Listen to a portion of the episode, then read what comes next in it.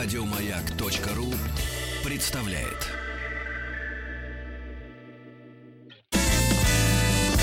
Физики и лирики.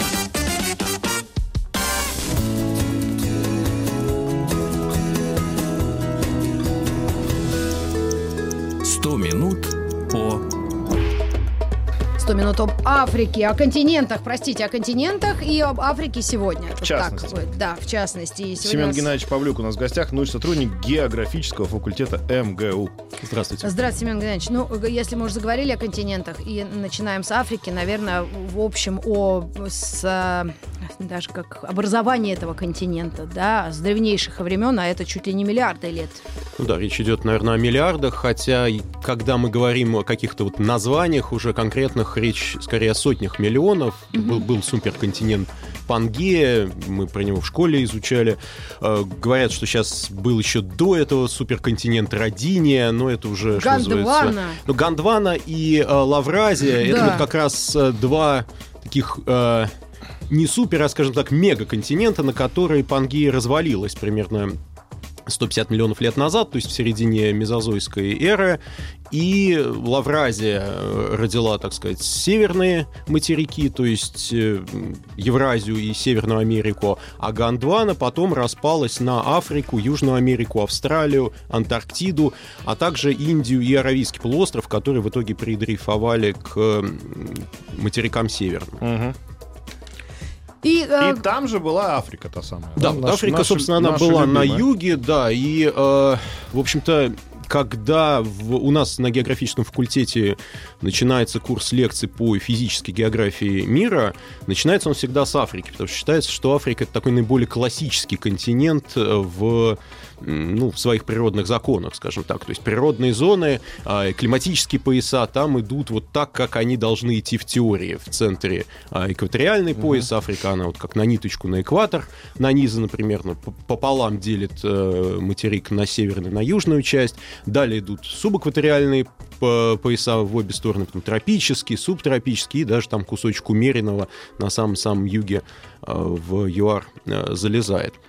Ну и вообще история этого континента и уже потом разные да, части этой истории уже глобальная, как от географии до уже этники и разных других смежных наук. И это, значимости в нашем мире сегодня. это начинать отсчет нужно с Дэвида Ливингстона, видимо. Да? Ну, Именно он был первым. э, Или он просто с научной точки зрения. Он скорее был значим вот для э, европейцев, да, у нас вообще, в- там, к сожалению, как многие сейчас говорят, в нашем понимании истории преобладает э, евроцентризм, то есть вот когда какой-то материк или регион оказывается в центре внимания европейской или там, западной истории, в которую входит и история России, разумеется, тогда он как бы становится нам интересен. Мгм. Когда Африка была в тени софитов европейских, вроде как и не существовало ничего, там дело дох- доходило до того, что где-то до середины 20 века в изучении Африки господствовала так называемая хамитская теория, которая говорила о том, что, в общем-то, в Африке своего ничего не было. То есть вся цивилизация там была принесена контактами с европейскими или там а, какими-то арабскими или индийскими цивилизациями. Они принесли туда высокую культуру, они принесли туда архитектуру через там такие транссахарские караваны, через э, э, пассатные ветра по Индийскому океану, а сами африканские народы сидели на пальмах и ждали, пока их, собственно, цивилизуют. И э, Давид Ливингстон и его путешествия, они для ну, прежде всего, тогда викторианской э, Англии, а потом и для всего остального мира, Африку открыли как вот действительно континент, где живут очень много людей, у которых есть свои проблемы, ко- которым надо и помогать, которым надо сочувствовать. До этого несколько веков э, в Африке господствовала европейская работорговля, э, собственно, десятки миллионов э, чернокожих рабов были вывезены через Атлантический океан в Северную и Южную Америку. И, в общем-то, проблемы Африки никого не волновали. А когда Ливингстон написал свои замечательные дневники, там не только было про красоту африканского континента, но и про ужас, э, в котором живет э, человек в Африке. Э, африканцам стали сочувствовать, и вот с этого момента, наверное, действительно Африкой занялись как вот такой проблемой человечества. А он был такой Колумб африканский, да? Он был... Ну, Колумб все-таки... Он был миссионером. Да, он был миссионером, да. Колумб, он хотел славы для себя, да, он хотел, в общем-то, открыть какой-то действительно там торговый путь Индии, он хотел прославить и себя, и свою, и своего работодателя, назовем так, и обогатиться хотел. Ливингстон был, конечно, бессеребренником, и именно поэтому там было же два великих африканских исследователя в середине 19 века, это Давид Ливингстон и Генри Стэнли. Но вот Стэнли принято в истории как-то не очень любить, а Ливингстона по контрасту, наоборот, обожать. Uh-huh. Потому что это действительно э, был Ливингстон выходец из очень бедной шотландской семьи. Он родился в крошечном городке под Глазго, в, в жутких э, совершенно условиях был воспитан там, э, в рабочей семье Затем с миссией отправился в Южную Африку, в Калахаре. Э, и как миссионер он, конечно, был страшно неудачник. Там за много лет ему, по-моему, в христианство удалось обратить только одного африканца, и то потом а, он обратно вернулся в свою Мило. веру. Ну, вот э, не очень убедительно, видимо, был. А... Одного африканца. Да. А вот зато с путешествиями у него действительно хорошо получалось. И э, после его вот знаменитого исследования центральных областей Африки, когда он в 1855 году открыл водопад Виктория. Виктория. Да, и его дневники, они стали, конечно, бестселлерами. То есть ими зачитывались так, как сейчас зачитываются приключенческими романами. Так и есть, и даже не теория, а уже четкое убеждение в том, что как только уже современные исследователи Африки и геологи, э, руководствуясь этими э, трудами и посмотрев внимательно водопад, они увидели этот разлом. Вот что для них было еще важного ну, как, как открытие как э, таковое? Ну, э, в принципе, через Африку идет э, рифт, то есть скорее а, а, а африканская орография нам дала улучшенное понятие вот этой теории литосферных плит. Да, сначала мы говорили о дрейфе континентов. В начале 20 века была сформулирована эта гипотеза, что материки, они как бы вот плавают по океану и периодически там друг с другом сталкиваются или наоборот расходятся. Вот когда они сталкиваются, появляются горы, мол, Атласские горы на севере Африки, это э, результат столкновения Европы и Африки, когда они там раздвигаются, наоборот, получаются какие-то э, страшные провалы. Но в 60-х годах, когда открыли, во-первых, э, срединно-океанические хребты на дне Мирового океана, поняли, что все немножко сложнее. Речь не о конкретных материках, то есть то, что на поверхности, да, материки это, по сути, вершина айсбергов, а речь о гигантских литосферных плитах, которые действительно вот как бы плавают по мантии, а, и вот их движения очень медленные, но необратимые, они то материки раздвигают друг от друга, то их сталкивают, и многие говорят, что через много-много миллионов лет опять все материки соберутся в Пангею Ультиму, будет еще один мегаконтинент, но пока вот скорее происходят э, в основном процессы расхождения материков друг от друга. Ну, например, вот э, на юго-западе Исландии есть такой полуостров Рейкьянис, и там есть э, небольшой овраг, который есть граница э, евразийской и североамериканской литосферной плиты. И вот этот овраг, он с каждым годом просто видно, там, как он раздвигается, через него мостик переброшен, и с двух сторон стоят таблички. Вот сейчас вы в Северной Америке, а сейчас вы в Евразии. Uh-huh. Это, конечно, очень сильно вот ходить по этому мосту.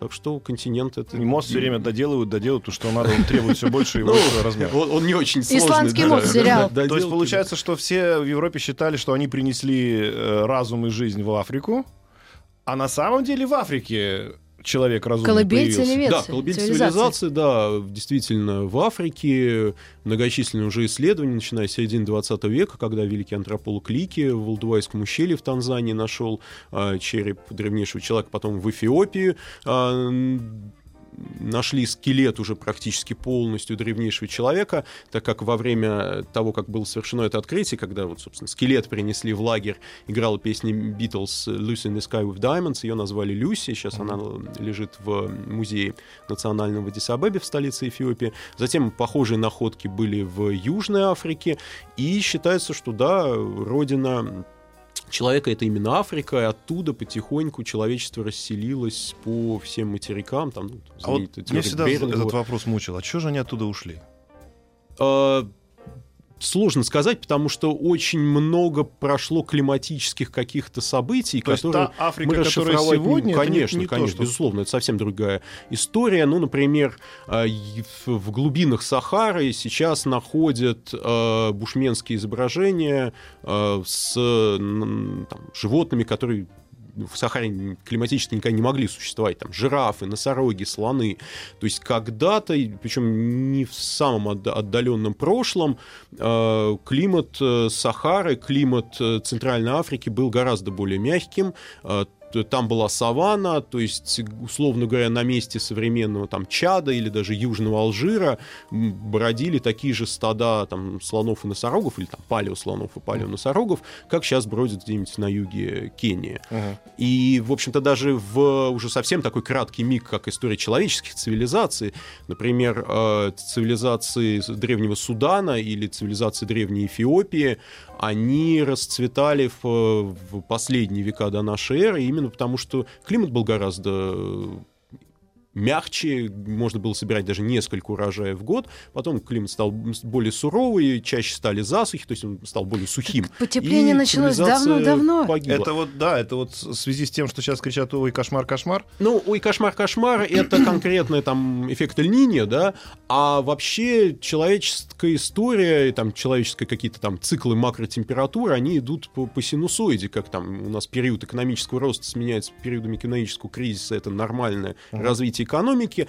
также и, э, в общем, э, в глобальной такой, э, в глобальном климате есть периоды похолодания, да, леденения, есть, наоборот, более мягкие периоды такой глобальной климатической оттепели. Ну, просто сейчас вот Ди Каприо вместе с, с Тумберг орут, что, типа, у нас повышение на 2 градуса. Это не просто, что у вас в Твери будет чуть пожарче, а то, что там Сахара разрастется на десятки тысяч километров. Да, да, это, безусловно, процесс, который идут, к сожалению. То есть это человечество очень сильно усугубляет природную тенденцию. То есть в природе сейчас идет тенденция на опустынивание, на обмеление, и то, что сокращается, например, площадь Каспийского моря или Аральского моря, это природное явление. Но то, что человек попытался в Арале провести то, что пытались, сам, соответственно, советские власти, на Арал повлияло ну, катастрофическим образом. А, опять же, сейчас, там, как вы знаете, Арал немножко возвращается, то есть природа может выправлять даже самые суровые наши ошибки, но а, то есть погубим ли мы планету? Возможно, нет. Погубим ли мы себя? Ну, очень сильно себя... Я давно пугаю всех А, антропогенной. по- по- Африка, сегодняшняя Африка, она вот э, безжизненна на сколько процентов? Она безжизненна для человека а, примерно процентов на 40. Ого. А, то есть, э, ну как, опять же, безжизненно для, скажем так, нашей цивилизации, для наших, э, для нашего уровня То есть восприятия. то, что мы называем вот этой Сахарой, это, это ад, да? То есть это сколько? Температуры там... Ну, это, как, 60 это, это, это пустыня. В пустыне человек э, может выживать с трудом. Ну, 60 градусов там, наверное, не бывает. Там, по-моему, максимально зафиксированная температура все-таки 50 с чем-то градусов. Но э, в Сахаре, конкретно, по-моему, в Ливии, один из температурных максимумов вообще на планете зафиксирован. Другое дело, что в пустыне убивает не жара, а убивает амплитуда. То есть днем там очень жарко, а ночью очень холодно, и убивает, конечно же, прежде всего, сухость, отсутствие воды. Э, Человек может жить даже в таких условиях. Бушмены и Калахари, они живут э, ну, в условиях, где, когда там не каждый млекопитающий вообще выживает. Они умеют находить воду по- по- под землей на какие-то там э, на каких-то очень больших глубинах. То Это, есть это люди как- какой-то определенный... э, это кайсанская группа, которая Группа. в свое время населяла, наверное, всю Африку, но потом с э, вторжением более развитых э, цивилизационных народов, э, там, нелотских, прежде всего, народов Банту, они были вот э, загнаны в самые неблагополучные места для существования. И, собственно, сейчас вот эти кайсанские народы очень интересны, у них совершенно уникальный язык, такой стрекочущий, там, цокающий такие звуки, которые ASMR. совершенно невоспроизводимы, и их нельзя записать, поэтому их записывают обычно там восклицательным знаком, вопросительным знаком, все птичий такой язык. Мгм. Они вот живут только сейчас э, в пустынных частях Намибии, Ботсваны и Южной Африки, то есть на самом юго-западе континента. Они дома строят или что? А, нет, они живут в пустыне, это ну, то, что А мы как? называем первобытно-общинный строй. А. Они очень похожи, их цивилизация, на вот э, как кочевые племена э, австралийских аборигенов. То есть это люди, как они жили вот в, Миллион, в- нет. ну, сотни тысяч, Тысяч лет лет, э, назад. То есть назад. верблюды и пошли там куда Верблюдов у них нет, а верблюда до тут не дошли, они исключительно передвигаются А чем они пешком. питаются? Они питаются, ну, Ящерицами. небольшими э, млекопитающими грызунами, они питаются пересмыкающимися, совершенно верно.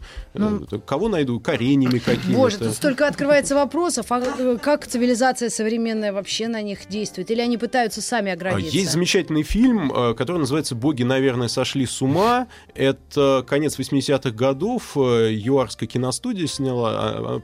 Чуть ли не с официальным переводом на русский был в Советском Союзе. Он, Хотя, мне кажется, я его смотрел все-таки в пиратских видеосалонах э, в конце 80-х, начале 90-х. Там сюжет, что живет бушменское племя в Калахаре. Они вот живут в таком идеальном, с одной стороны, очень тяжелом, с другой стороны, идеальном да, э, обществе. И как-то над ними прилетает самолет легкомоторный, пилот допивает Кока-Колу и пустую стеклянную бутылку Кока-Колы выбрасывает, она падает в центр их, со- собственно, с Ну, это утрированно или это цивилизмом. Действительно? Нет, да? это, конечно, художественный сюжет. М. И вот а, они понимают, что это какая-то непонятная вещь, но невероятно удобная. Там ей можно, не знаю, раскатывать э, э, какое-то тесто, ей можно там би- выбивать семена. Можно И- букет поставить. Они, да, они... э, Колючек. Но они, они должны сделать ее идолом да, молитвы. они начинают говорить, говорить они как о супер вещи, но потом, так как она одна, в племени начинается за нее борьба. И племя, которое никогда не знало частной собственности, э, понимает, что вот что-то не так, они переименовывают ее в злую вещь, в итоге вождь племени э, говорит о том, что да, я должен... Это боги, наверное, сошли с ума, что нам ее бросили. Я отнесу ее на край света и там сброшу с края света. Ну, потому что они считают, что Земля плоская. И вот он убегает а, на край света, как ему кажется, добегает до человеческой цивилизации. Вот дальше происходит вот это столкновение как бы цивилизации и человека, который этой цивилизации не понимает, не знает. И фильм очень добрый, очень интересный. И вот если Тоже хотите э, по- понять да, о том, как э, м, это такой прям урок для нас, что нельзя э, цивилизацию слишком быстро приносить. Это вообще главная проблема африканского континента. То Э, есть получается, что у Африки эта проблема остается до сих пор. да, конечно, она остается до сих Да, пор. ну такой микровопрос. Но если цивилизация Древнего Египта считается одной из древнейших, продвинутых, с- со своими открытиями э, от математических до архитектурных, то как тогда вся эта цивилизация могла прогнуться ну, просто перед э, силой оружия э, Великобритании. То есть вот как эти все процессы, вот вы как больше по обществу, Мгм. да, человек, почему так сложно ребятам все-таки Ну, оказалось выживать? Это вопрос вопросов, считать ли цивилизацию Древнего Египта африканской цивилизацией. То есть, Ну, все-таки э, это Северная терри- Африка. территориально Это вроде там. территориально, да. То есть с точки зрения физической географии есть континент Африка. С точки зрения географии общественной, назовем ее так, да, географии человека, а, даже, по-моему, у ООН существует деление на а, Ближний Восток и Северную Африку как один макрорегион, Мгм. и Африку южнее Сахары, по-английски это называется Sub-Sahara Africa. То есть Африка вот Раньше у нас это называли Черная Африка, сейчас этот термин уже не очень а, популярен, да, и политкорректен. И, в общем-то, египетская цивилизация, она, конечно, росла прежде всего в, в контакте с цивилизациями Ближнего Востока, Междуречья, а с Африкой у них были весьма посредственные контакты, если мы говорим про Африку вот, южнее Сахары. И э, даже по климату это, конечно, разные вещи. Классическая Африка, как мы ее привыкли считать, это влажно-тропическая Африка, Африка центральная, экваториальная. Э, Там э, действительно до сих пор действует так называемый географический детерминизм, который говорит э, о том, что силы природы, климат, он очень сильно определяет возможности человека. А, Так это у нас все время говорят про Сибирь. Что у нас дороги такие, потому что климат не Слушай, а в дает Финляндии построить. еще холоднее. Да, Или это- это- на Аляске. э, э, Для нас это такая отмазка. Да. Вот если бы э, была такая книга даже, почему Россия не Америка, мол, если бы у нас был американский климат, потому что Нью-Йорк, как известно, на широте э, Баку, Сочи. а Вашингтон там на широте Ашхабада, вот мы бы тогда угу Развернулись. Да, ну как бы то, что в Америке там. Ну, давайте вещи есть. вернемся к Африке, но уже после новостей, новостей спорта. Это 100 минут о континентах. Физики и лирики. Семен Геннадьевич Павлюк у нас в гостях. 100 минут по О континентах, об Африке говорим. Семен Геннадьевич Павлюк у нас в гостях, научный сотрудник географического факультета МГУ. А мы только что сказали про, ге- как он называется? Географический детерминизм. Географический детерминизм. Но все-таки, почему Египет не стал центром э, цивилизации сегодня? Ну, его время прошло. То есть э, как раз идея, в том числе географический детерминизм, что на определенных этапах развития цивилизации, цивилизации э, растут в определенных климатических средах.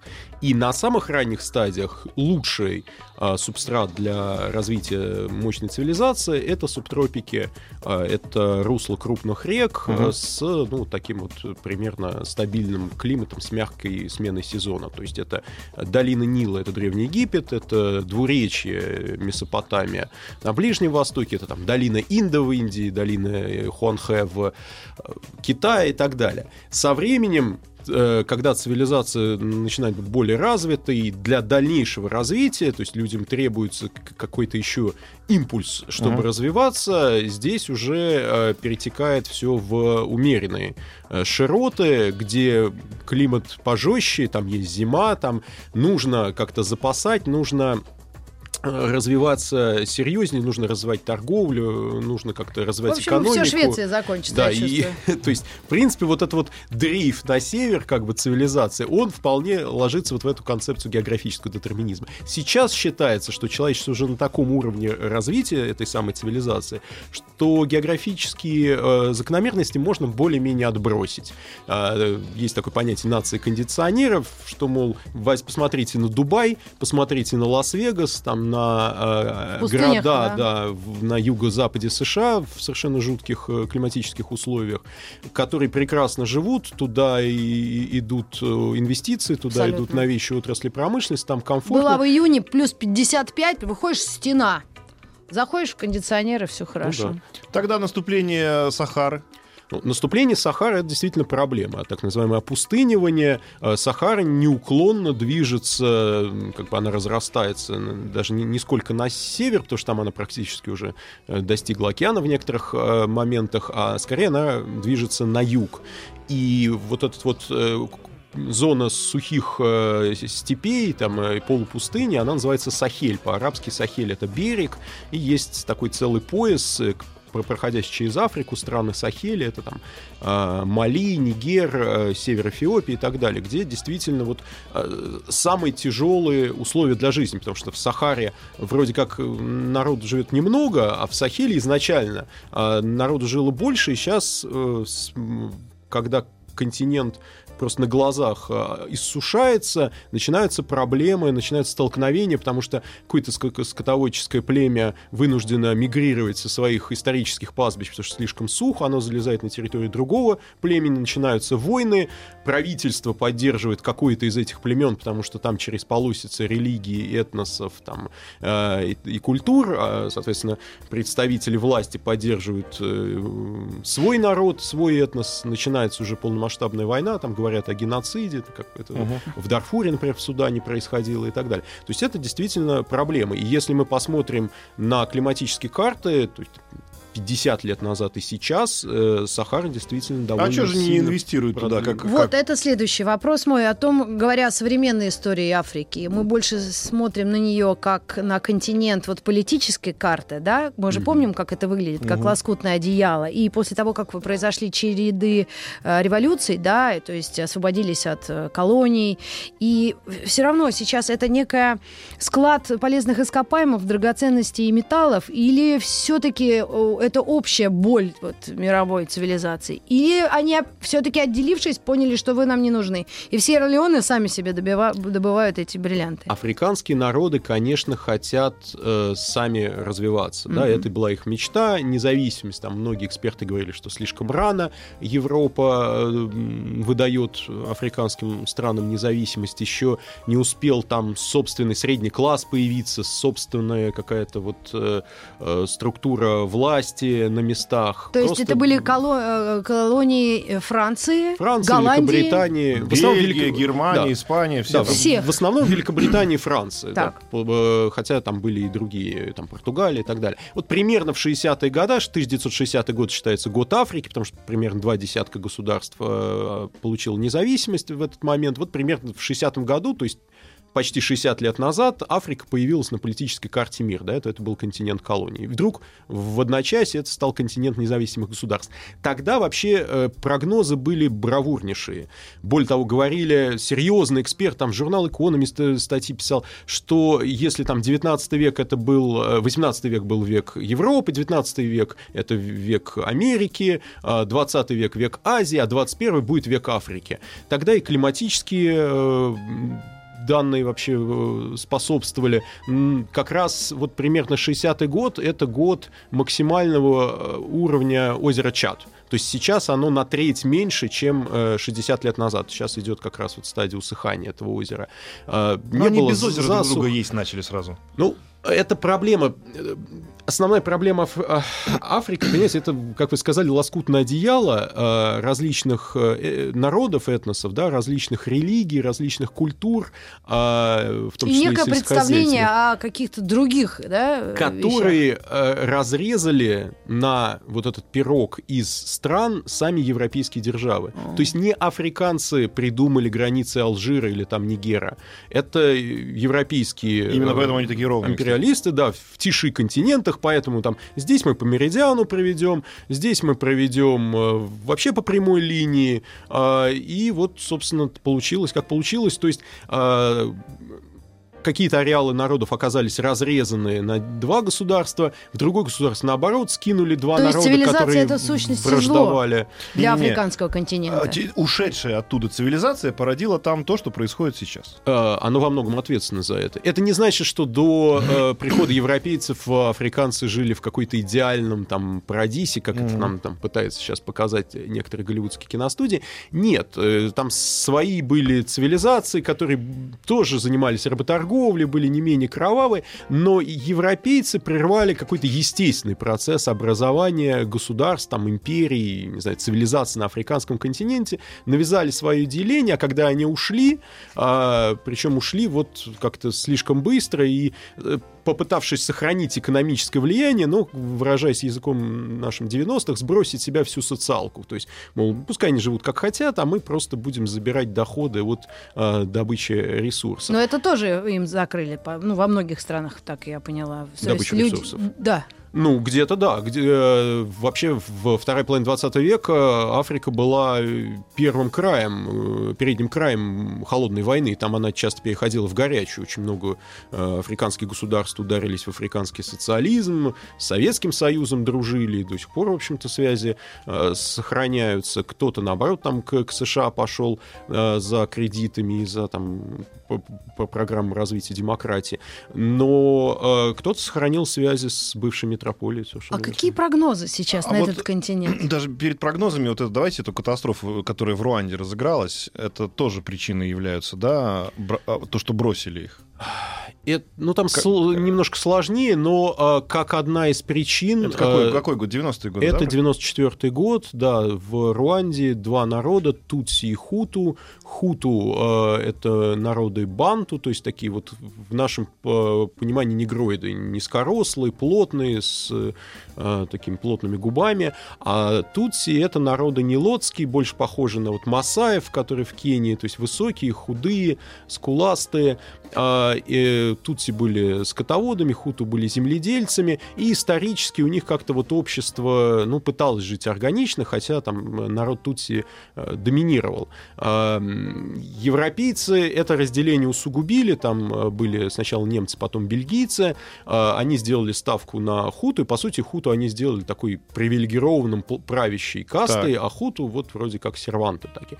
А, И когда они ушли, э, вот эти противоречия вылились в серию стычек, и что в Руанде, что в соседней Бурунди, где те же два народа, была вот э, целый ряд действительно кровавых война. конфликтов, гражданских войн, просто э, резни населения. И мы знаем про резню 94 года, когда миллион, э, Миллион. Тутси был убит. Погибло 1 миллион Да, человек. из 5 миллионов населения страны, да, и при этом еще там потом почти 2 миллиона бежало уже вот народ Хуту, который был ответственен за эту резню. Но надо сказать для баланса, что в 72 году в соседнем Бурунди вырезали около полумиллиона уже народу Хуту, их вырезали Тутси. То есть это действительно этнический конфликт, где, ну, мы, к сожалению, знаем Ну, такие этнические конфликты, катастрофические где нет ни прав, цифры ни по меркам виноватых. 94 года, европейские страны.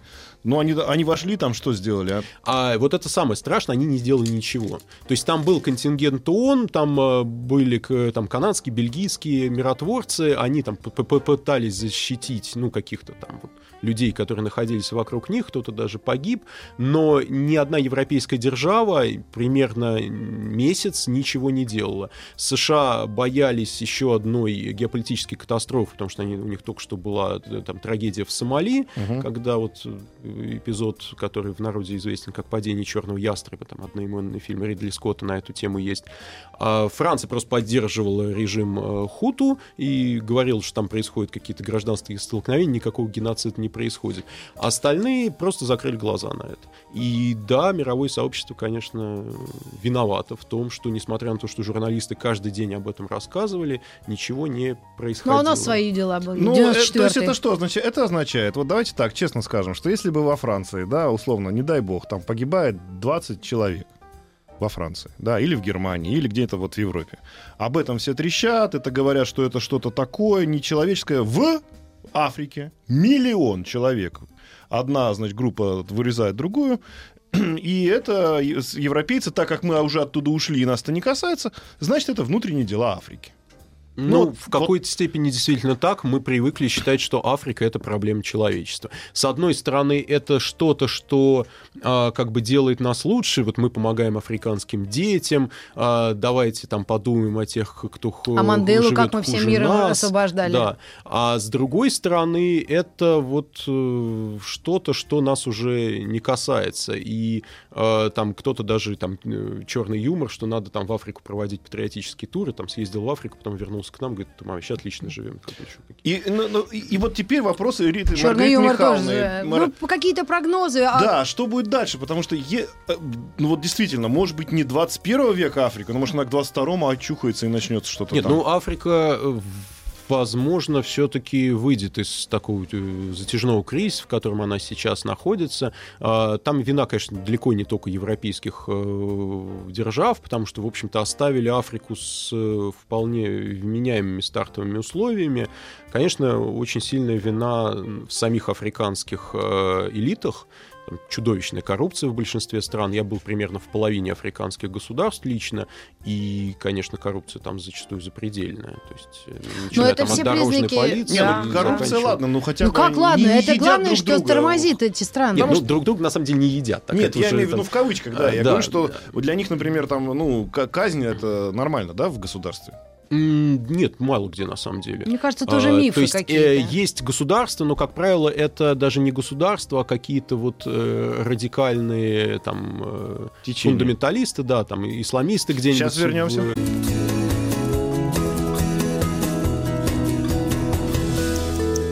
100 минут по О континентах. И сегодня мы говорим об Африке. Семен Геннадьевич Павлюк, научный сотрудник геофра- географического факультета МГУ у нас в гостях. Вот, наверное, какие-то... Захотели поговорить про будущее. Если в Африке все есть, имеется в виду ископаемые, почему же там ничего нет?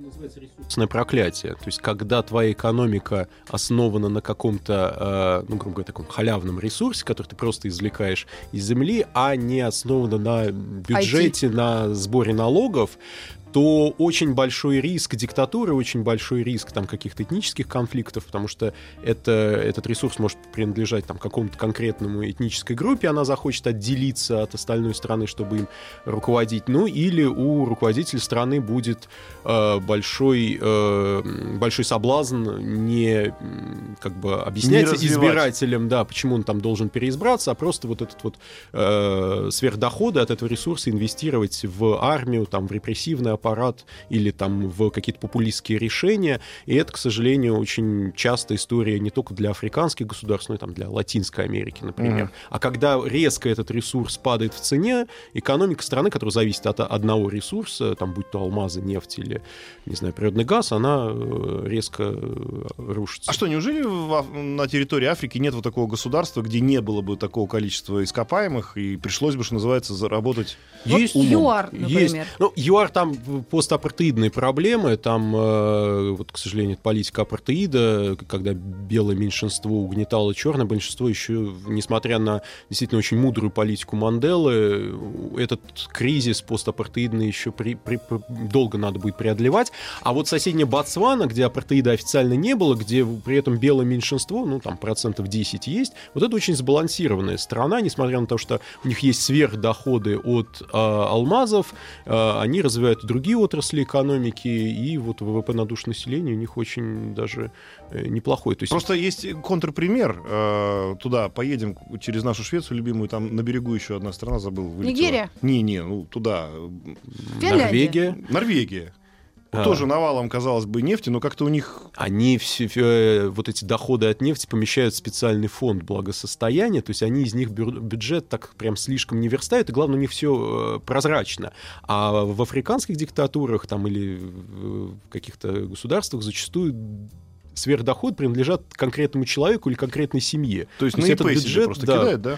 Э, прозрачным не является. Там пример Центральной Африканской Республики времен Бакасы, который объявился в какой-то момент императором, э, сделал себе коронацию в духе Наполеона, причем там, по картинам восстанавливали всю эту э, историю, и даже зарубежные послы пришли на поклон, пришлось вот в этом фарсе участвовать.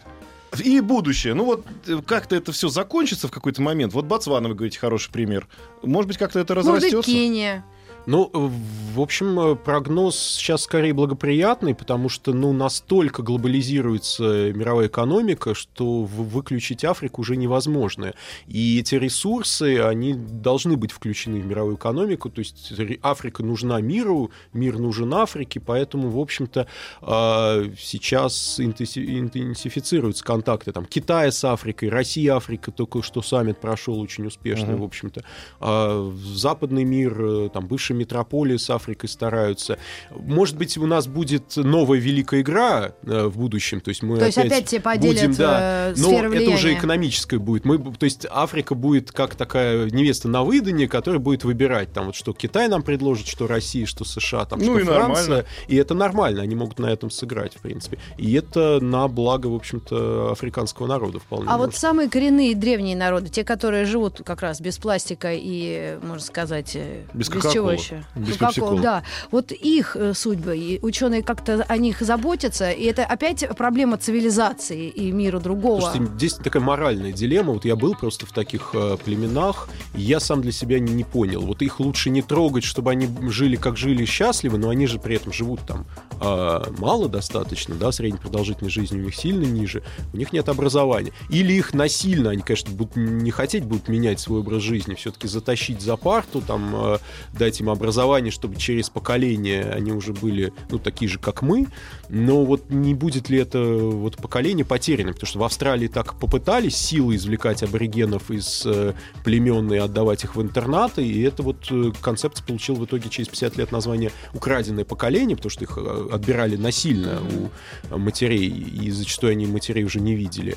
И сейчас за эту политику парламент Австралии извинился перед аборигенами. Так что вот вопрос Мне коренных кажется, народов вот, очень Больше сложный. даже проблема возникает, когда появляются такие интересные люди, как сомалийские пираты. Но это тоже экономическое чисто. Ну вот это, казалось бы, что такое? Это же просто развалилось государство. Да, развалилось государство. Да, самое богатое рыбой государство. Туда приплыли нелегальные траулеры из, там, не знаю, Восточной Азии, Южной Азии, откуда из Европы, откуда угодно. Местные рыбаки сначала с ними по-хорошему пытались договориться, их не слушали, вылавливали их рыбу. Потом они стали их захватывать. Потом они поняли, что, в общем-то, пиратством они зарабатывают гораздо больше, чем О, рыбный ловлей. А у нас бизнес Стали такой. пиратами. То есть это... И, я так понимаю, что эта не- проблема не решена до сих пор. Нет, эта проблема решена очень быстро. Несколько лет назад э, Эмираты, Объединенные Арабские Эмираты с одной из группировок пиратов договорились, дали им корабли, дали им форму, сказали, теперь вы береговая охрана. Пиратство в полгода просто исчезло берегов. Как круто. Это история, в общем, классическая. Ну, довольно. то есть вот, вот способ решения. Получается Да. такой. Некоторых То есть нет, проблем. у каждой проблемы есть решение, надо его просто найти. То есть не решай, не А решай. Сомали как государство? А вот Сомали как государство это очень тяжело. Как, непонятно, как оно соединится снова. А Возможно- территория у нее какая? А у нее довольно большая территория. Ну, например, одна часть, северная часть Сомали, э, Сомалиленд называется, это бывшая отдельная британская колония, она уже 30 лет живет независимо. Я вот там два раза был. Нормально это живет. то Сомали, которое нормальное Сомали. Это тоже Сомали, который, да, бывшая британская, нормально. Там нет никаких фундаменталистов, они живут, но они не признаны. А А, оставшиеся Сомали, центральная и южная часть, туда лучше не Ну, а соваться. как вы, как ученый, как эксперт, э, в чем видите вот свет в конце тоннеля? Вот именно вот цивилизация, образование или ну вот все-таки безусловно, да. Образование — это то, что даст э, как бы свет. новое дыхание Африки, Ну, да, африканского конечно, континента. Конечно. Если у тебя есть образование, у тебя появляется возможность социальных лифтов, у тебя появляется возможность ну, нормальной работы, э, нормального развития, там через поколение это уже будет совершенно другое общество. Вот такая невеселая история, но все-таки с, э, наверное, оптимистическим э, продолжением. Да, продолжение у нас будет, друзья. Выпуски нашей программы «100 минут» смотрите на э, платформе Яндекс Музыка и на радиомаяк.ру в разделе подкастов и даже на Apple Podcast. Все это можно увидеть. Спасибо нашему гостю, Мэтью Геннадьевичу Павлюку. Спасибо вам. Спасибо. Спасибо. Еще больше подкастов на радиомаяк.ру.